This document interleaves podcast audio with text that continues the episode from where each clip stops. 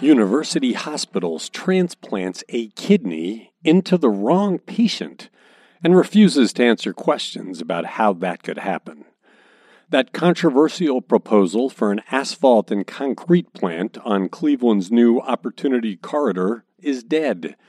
And Ohio Lieutenant Governor Jon Husted supports a proposed privacy law to regulate how companies handle or sell your consumer data.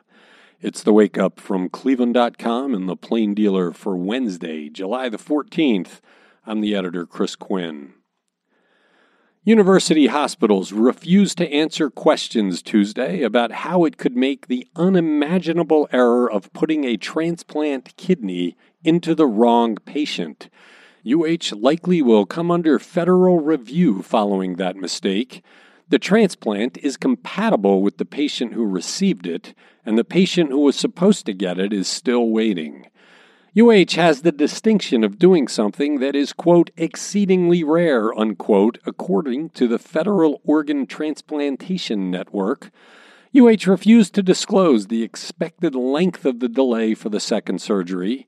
It refused to say if the donated kidney came from a deceased or brain dead person or a living donor and it refused to say how long each recipient had been on the wait list for a kidney or why industry safeguards did not work. The Transplant Network calls for a rigorous verification process, both prior to the donor organ's arrival and on receipt of the organ. Two licensed healthcare professionals are required to check the expected donor's identity, recipient unique identifier, recipient blood type, and other data. The transplant surgeon and a licensed healthcare professional are required to check that the correct donor organ has been identified for the correct recipient using the recipient's medical record.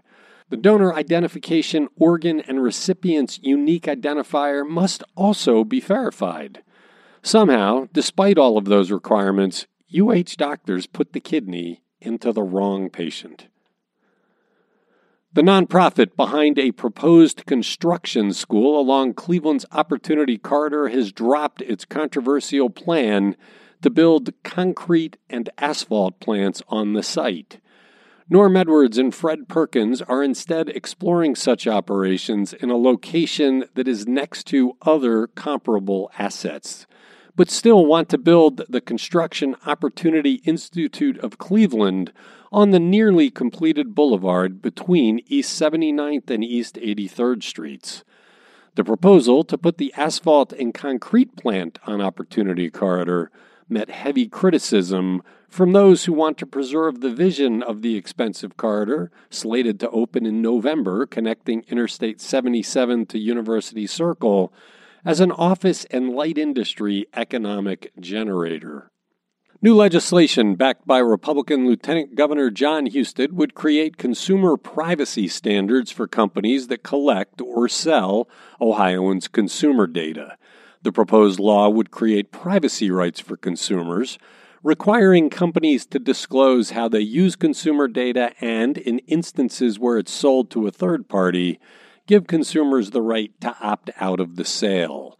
Consumers could also ask a company to delete their data and file a complaint with the state if they think their data is being misused.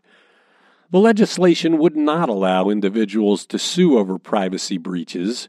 Responsibility for enforcing violations would go to Attorney General Dave Yost, a Republican who provided input on the bill.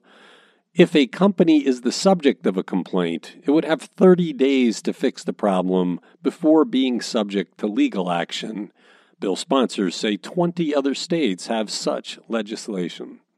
In a few days, more than 100 homeless men will leave the Ramada Inn in Independence after Mayor Gregory Kurtz called upon Cuyahoga County Executive Armond Budish to remove them last month.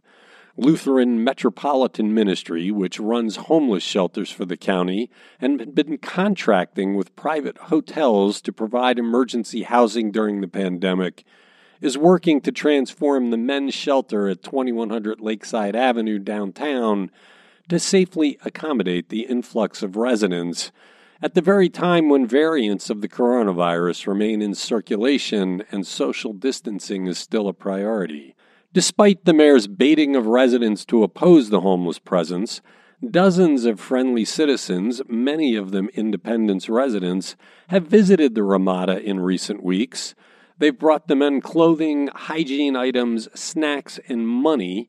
They've asked what more they can do. They've offered encouragement and have shared personal stories of how homelessness has touched their own lives.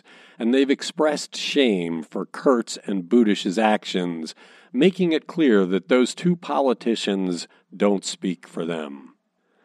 As the Cleveland Indians, Cleveland and Cuyahoga County government officials negotiate expensive taxpayer funded renovations to Progressive Field as part of a lease extension, Ohio Governor Mike DeWine says he has asked state lawmakers to consider appropriating state money to help renovate the 27 year old ballpark. DeWine said he's not involved with the day to day negotiations, but believes the Indians are moving toward a 15 year lease extension, with the city and county getting the option of two additional five year extensions after that. The governor declined to say how much the state would put up because he has not discussed that with legislative leaders.